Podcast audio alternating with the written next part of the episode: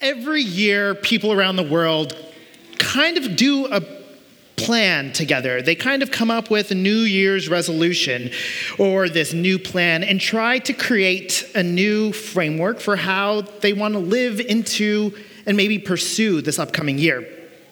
For some, it's lose, or wow, learning a new skill. For others, it's probably quitting something. Sometimes it's exercising more just to shed some of that holiday weight that we've gained. Uh, some will even start a new practice or create this whole new organized routine for themselves just to live better. Well, this past fall, my friend and I were feeling pretty sluggish. We were worn out, tired, and we were thinking about the seasons in the past of our lives when we felt energized and active, felt good about ourselves. So we decided in that moment that tomorrow, the next day, we were going to start this new health craze. Uh, it's a challenge called 75 Hard. 75 Hard is a challenge where a person follows these specific rules for 75 days straight. It's not easy, I can tell you that. Two times a day, you have to exercise for 45 minutes. You can't have sugar or alcohol, which was hard. You get to pick your own meal, but you do also have to drink four and a half liters of water. And you have to read at least 10 pages in a book a day. Building these practices seems like a good idea, but when you haven't put the work and plan to put it into place, it doesn't happen. So we started the day after, and shockingly, we didn't last the week. Uh, we gave up, or at least we were about to give up. And I don't know about you, but when I don't hit that goal that I had aspired to in my mind, I can often feel a little bit of failure, uh, feel like I'm being harder on myself, probably harder than I should be. And so before we had the chance to feel like we had failed, we decided to give ourselves some grace in the process. We didn't want to give up, so we just changed our mindset a little. We shifted it a little. We took the challenge rules, and instead of thinking them uh, of them as solely this list of items to check off on our everyday list with that fear of failing lingering behind our heads, uh, we began to give ourselves grace for the days that it was just too hard to accomplish the task. And we would choose every morning, the following morning, to pursue the challenge again to the best of our ability. What we realized weeks later is that we still had this excitement and this energy, this joy and delight to keep going, to keep pursuing it. We weren't accomplishing the challenge anymore. What we were doing is we were altering or shifting our lives the lives that we were once living as sluggish and now feeling energized. And essentially, we're still feeling that energy. We're still finding more of that energy, and we can focus more, and we feel good about ourselves, feeling a little healthier, which is always good after the Christmas holidays. And that's the joy of these New Year's resolutions. They become a moment, uh, a marker in time that we get to reset and begin to practice things that we've been eager to lean into. And so today we're starting a series called The Rhythms for Life.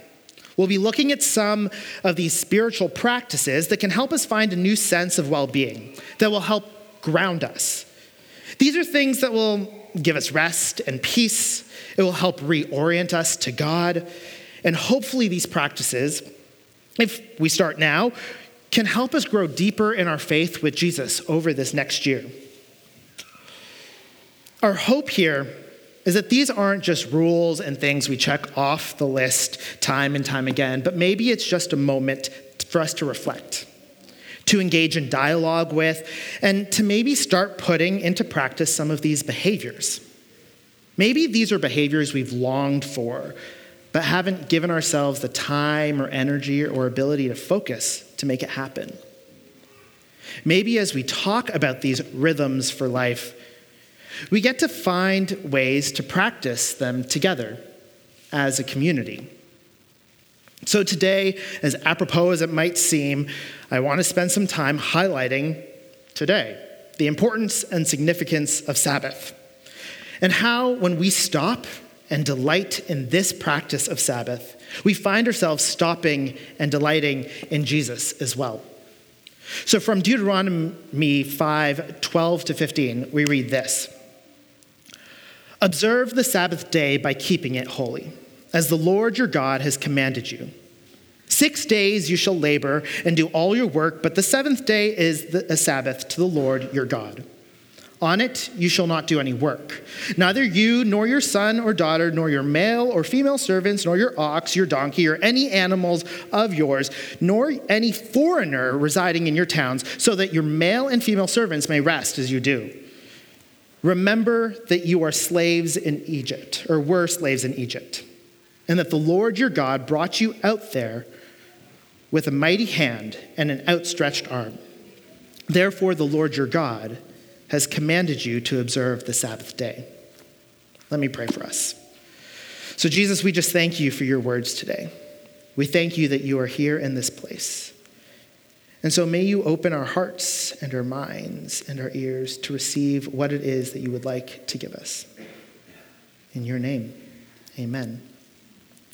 The book of Deuteronomy is the fifth book in the Jewish uh, set of books, the Torah. And it's this historical book of laws, one that captures these three sermons of Moses uh, that he spoke to the Israelites right before they enter the promised land. And here in chapter 5 in Deuteronomy, we see uh, Moses walks the Israelites through the Ten Commandments that's originally found in Exodus 20. And specifically here in verse 12, he talks about commandment number four Sabbath.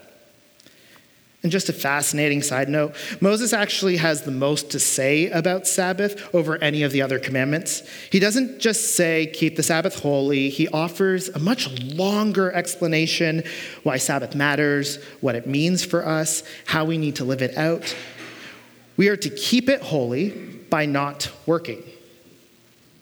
And so it's probably important for us to define Sabbath here so we have a better understanding of what we're talking about. So, Sabbath comes from this Hebrew word, Shabbat. The word literally means to stop, to cease, to rest. To the Jewish people, it was a 24 hour day from Friday sundown to Saturday sundown for them to stop working, to stop what was necessary, to exercise this freedom from the labors of everyday life, so they could spend it delighting or celebrating and enjoying time with God, with their family, with their community. Can you imagine what it'd be like to take a full 24 hours off, literally, to not do any work? And not just one of you, everybody. No running errands, no paying bills, no trying to catch up on all of the work that we've missed, uh, no doing household chores. There'll be no Amazon deliveries, no stores are open. We would be bored. And I find it seeming kind of apocalyptic. As individuals, stopping for 24 hours is something that doesn't necessarily come easy to us, and something we don't often practice or live into. For our culture, stopping is not a thing. There's always and will always be someone or something that is at work, maybe trying to help make our lives a little bit more convenient. But the Jewish people, in that day, they practiced it, they lived it, and lived into it. The whole t- town shut down. Foreigners didn't work, servants didn't work, even the animals didn't work. And this is what Moses is trying to say here and get at. No one does work on the Sabbath, they just rest. They just have fun. They worship and celebrate Jesus together in community with the people that they love. Honestly, if Vancouver would shut down, I could just imagine what the mayhem would look like. It would be so hard to do anything. We would probably get bored very quickly. I'd get frustrated. There would probably be riots and picketers everywhere. We just get antsy because whether we like it or not, we're not people who know how to stop. We're always going in some way. We don't slow down well. We don't stop well. How do you feel, or how would you feel if you were stopped at a traffic light, the red one, and waiting and waiting, hoping for that red to turn, and it's still not going, and it's still not going? You take that deep breath in, and it's still red. It drives us crazy. It drives me crazy. Or what if we are rolling up to a stop sign, and I'm guilty of doing this a lot, but not really stopping for the recommended three seconds at the stop sign to look at all of the directions and go forward. I roll slowly, pretend to stop, and just book it. This is our lives. This is how we act naturally. Author and assistant professor at Bushnell University, AJ Swoboda, says this The Sabbath has largely been forgotten by the church. It is not as though we do not love God, we love God deeply, but we just do not know how to sit with God anymore. I don't think he's too far off, hey? To stop, to cease, to rest these can be pretty hard things, and things we can often forget really quickly when life starts to pile on. That list of tasks become too long, and we just push a little bit more, and we believe that we can get it through it. Today we're tired, and I know tomorrow will be different. We can be so preoccupied with this hurried life, with the busyness of all the things that go on around us, that we just forget I mean, how restful was this past Christmas for anyone? I feel like it was chock full of these gatherings and parties and people and food, almost to make up for the lost years in the past. My girlfriend Bria and I went to Toronto for uh, Christmas for a week, for full eight days. And for those full eight days straight, we were paraded around to a number of our family and friends who wanted to meet the two of us for the first time. And when you have to do that for 12 to 16 hours a day, you start to get weary. And if you want to talk about what it means for us to be exhausted and to come away from what should have been probably a restful season, but feeling more exhausted and worn down, we can chat later. Uh, I have new and recent experience over it. And the sad part is, is that this was Christmas. This was the time that we were meant to celebrate Jesus, to just be with Jesus, to stop and to be present in the season. And truthfully, both of us totally forgot. Forgot to give ourselves the space and time just to stop well, to rest well. And so when we got home, we crashed for a few days and a week and a half later, we're both still in recovery. as hard as it can be sometimes to stop, I think it's actually just important. No matter what, at some point our bodies just say enough is enough. And it's almost like mm, when you're writing a sermon on your computer, you've got a couple of tabs open on your web browser, and you can hear this fan starting to spin faster and faster, and that battery starts to heat up and you try and quickly, at the most inopportune moment, try and save your document, and that joyous, wonderful, helpful spinning wheel of death pops up on your screen, literally stopping you from being able to save all that you'd worked on. Not that that had happened to me. You pray that the computer doesn't shut you shut down and restart, and then the screen goes to black, and you see that startup screen once again praying, Lord, please make sure that that document is saved. I think our lives are so much like that. We often do so much running around trying to get all of these things done. We make the meals, we head to work, we head to the gym, we go for the run, we need to go see this friend and that friend. We take our kids from one sport practice to another or a rehearsal, trying to run errands in the 15 minutes in our lunch breaks. We go, go, go forgetting that our bodies actually need time to slow down. Our bodies need time to stop, they need to rest. One study even found that there was zero difference in productivity between employees who logged in 70 hours of work a week, which is a ridiculous number for anyone to be working in a week, but 70 hours of work compared to 55 hours of work a week, both very high numbers of working, overachievers. But God is probably speaking to us through our bodies here. It doesn't matter if you work 55 or 70, your bodies just get tired.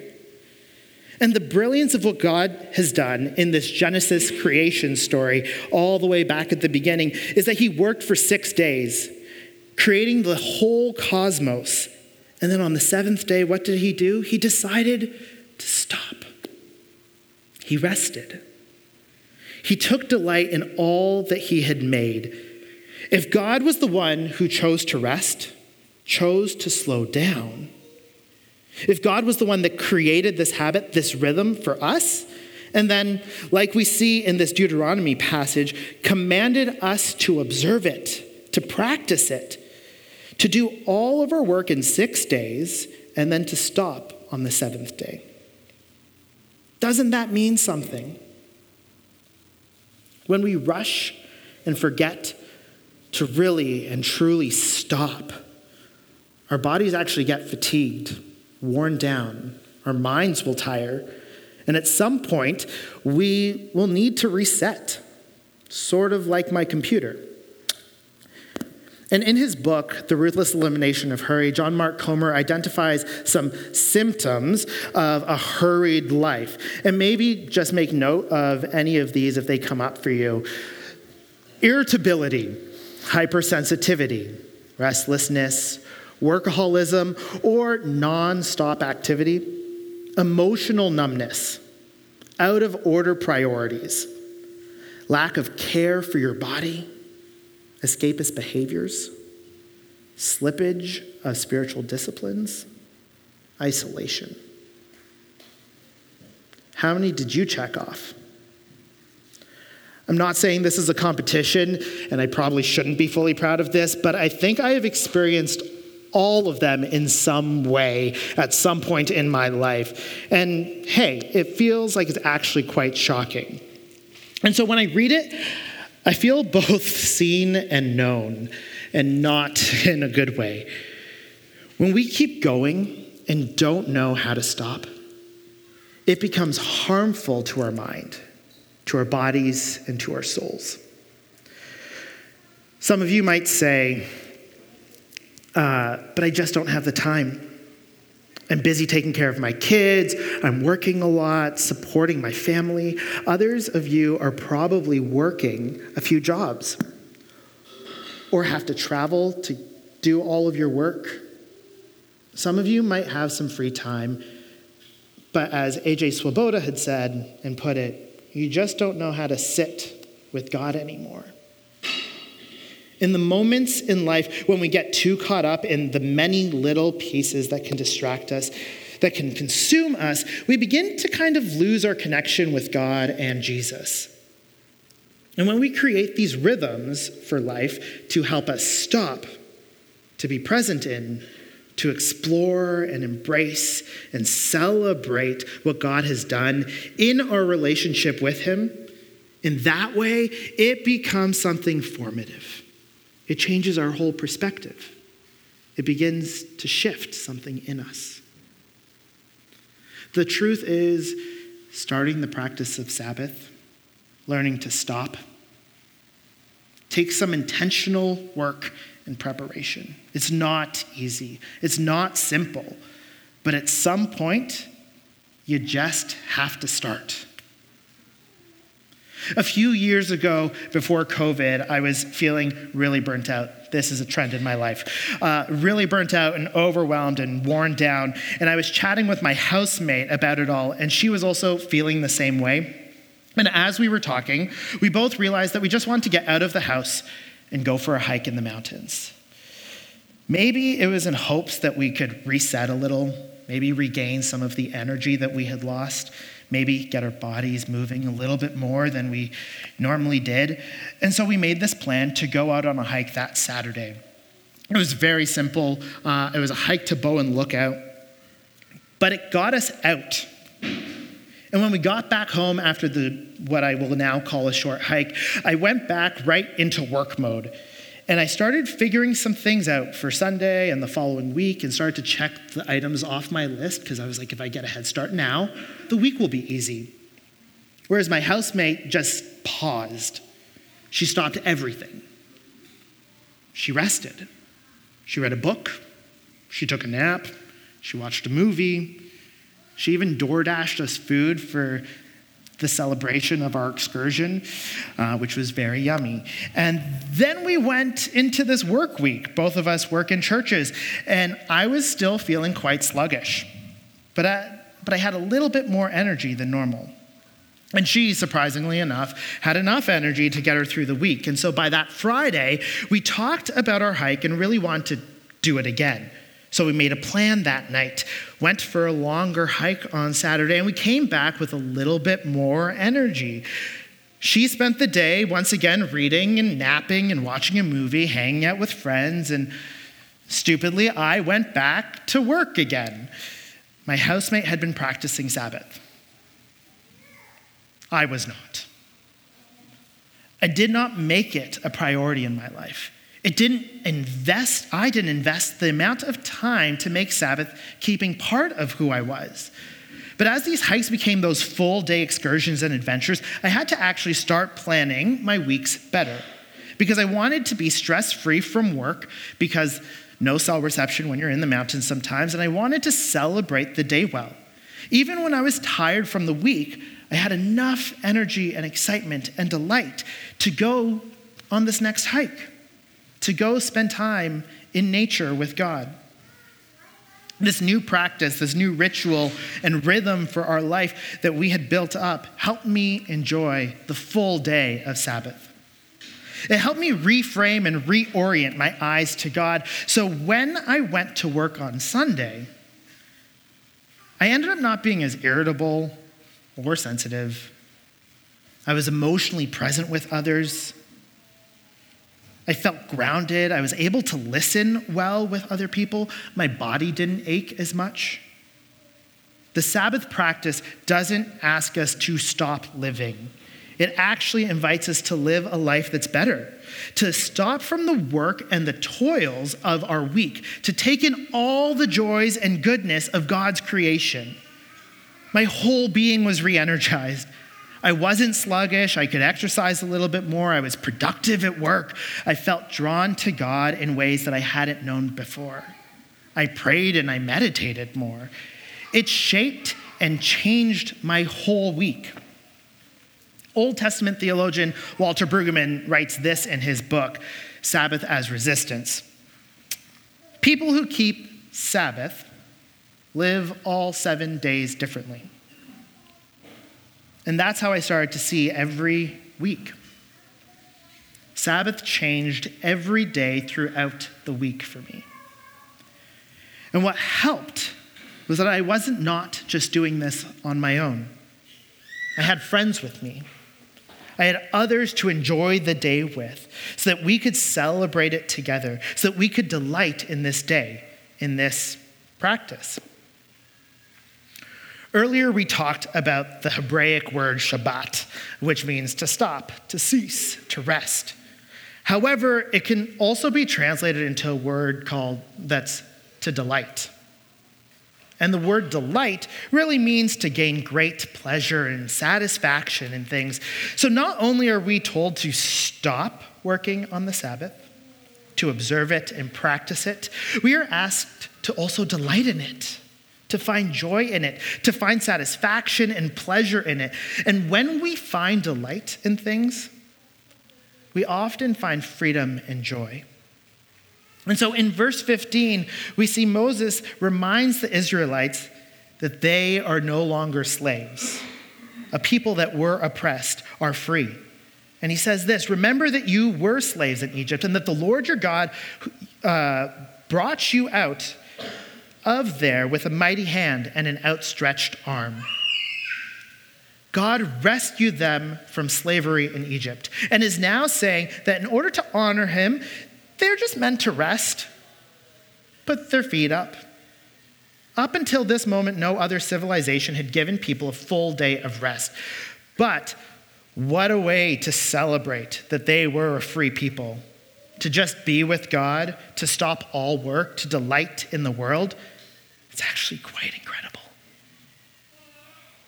Dan Allender, a Christian therapist and author, says this in his book Sabbath The Sabbath is an invitation to enter delight. The Sabbath, when experienced as God intended, is the best day of our lives. Without question or thought, it is the best day of the week. It is the day we anticipate on Wednesday, Thursday, and Friday, and the day we remember on Sunday, Monday, and Tuesday. He's talking about the Saturday Sabbath. Sabbath is the holy time where we feast, play, dance, have sex, sing, pray, laugh, tell stories, read, paint, walk, and watch creation in its fullness.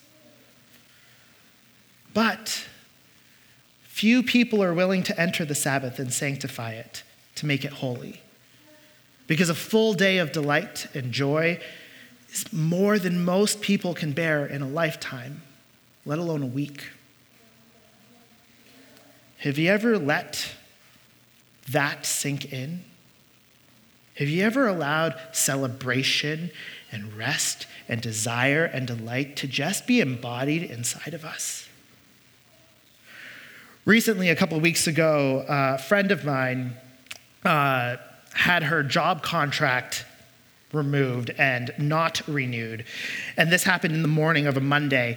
And a couple of hours later, she gets this call from an organization that she had just interviewed with, wasn't expecting a lot, offering her a permanent role. So it went from no job and no security to permanent role security for a long time. And she could have been excited and embraced this joyful moment, but she didn't. She kept stressing out about all of the other logistics. She didn't know how to make the things work, how to end her job, how to start the next one. She was thinking about the car and the gas and all of these other pieces. And she couldn't just let herself simply sit in it. Sit with God, thank Him, delight in Him in this beautiful new moment. And I think as a society, we've probably forgotten what it means to stop and take delight in the good things in life. When we rush through the world and the day, moving too quickly, we don't see the beauty around us. It's almost as if we were in a car speeding down a road and everything around us was blurry. We don't experience the goodness of life. We don't know how to sit with God anymore. And typically, if something positive happens, we often tend to just shut it down or push it aside and choose not to celebrate it because it just takes up too much time and might feel a little too hard. Every time something good or positive happens in my life, my therapist has me do this exercise to allow me embody and allow my mind and soul really feel this positive energy to not shy or run away from it in the ways that I had done when I was younger. So I literally have to sit in my chair, put my hands on my chest, and try and let it all soak in my body, which feels ridiculous. But I am soaking it in my body. I'm picturing it as a color or as an item. I'm feeling it in my body. And the whole practice is to let whatever I envision to just be and go through my body, to spread. And as I get to practice that, it takes time, it takes patience, it takes slowing down and stopping. But it forces me to have to be present with it. When we get to slow down and allow ourselves to slow down, we actually get to take in a deep breath. A, we can begin to celebrate. We can sit with God again and learn how to stop and delight in Him, in all that He has made. But we must actually just begin to try to do it. Stopping is not always easy, delighting is not always easy, but Sabbath is this day that God has created for us to practice these two things. It was made for us to stop from all of work and life. And it was made for us to delight in creation with God and his people. It's a gift God, our Creator, gave us, his creation, to just gratefully receive, to soak in. So, shouldn't that be our desire? That we know how to just sit with God again?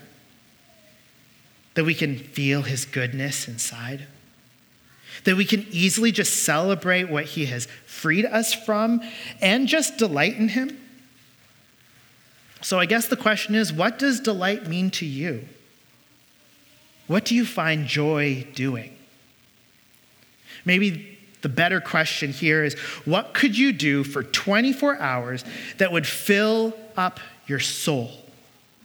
That would make your whole body just spontaneously combust with wonder and awe and gratitude and praise?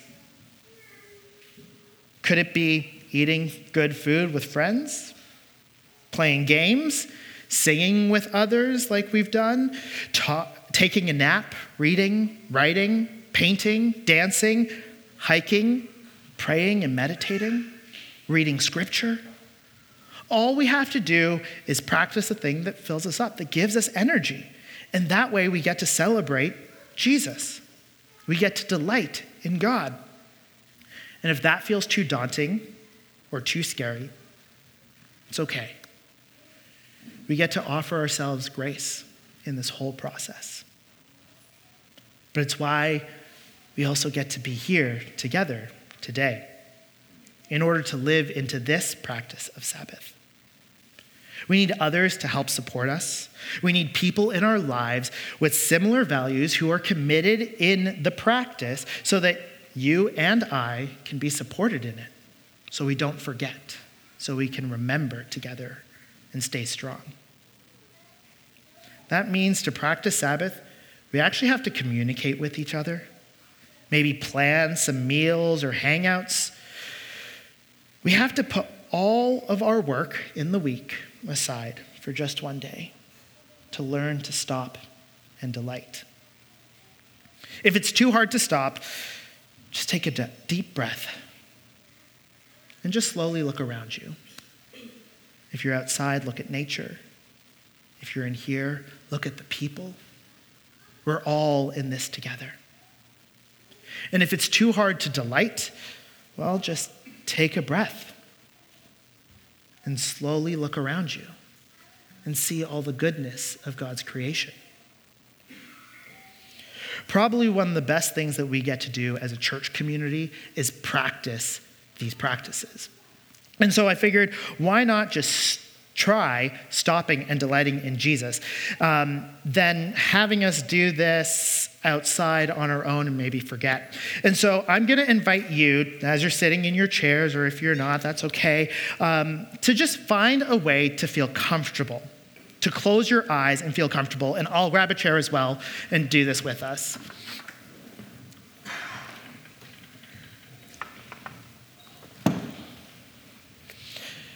And so, with your eyes closed, wiggling in your seat to get comfortable, place your feet firmly on the ground. Let your feet just get a little heavier. Let them sink into the floor. Feel free to put your hands on a place that is comfortable. It can be on your knees your chest. You can put your hands behind your neck and just let your head rest on them. Whatever feels right. And just focus on your breathing in and out. Trying to just take in these deeper breaths having that breath go all the way down to your belly button.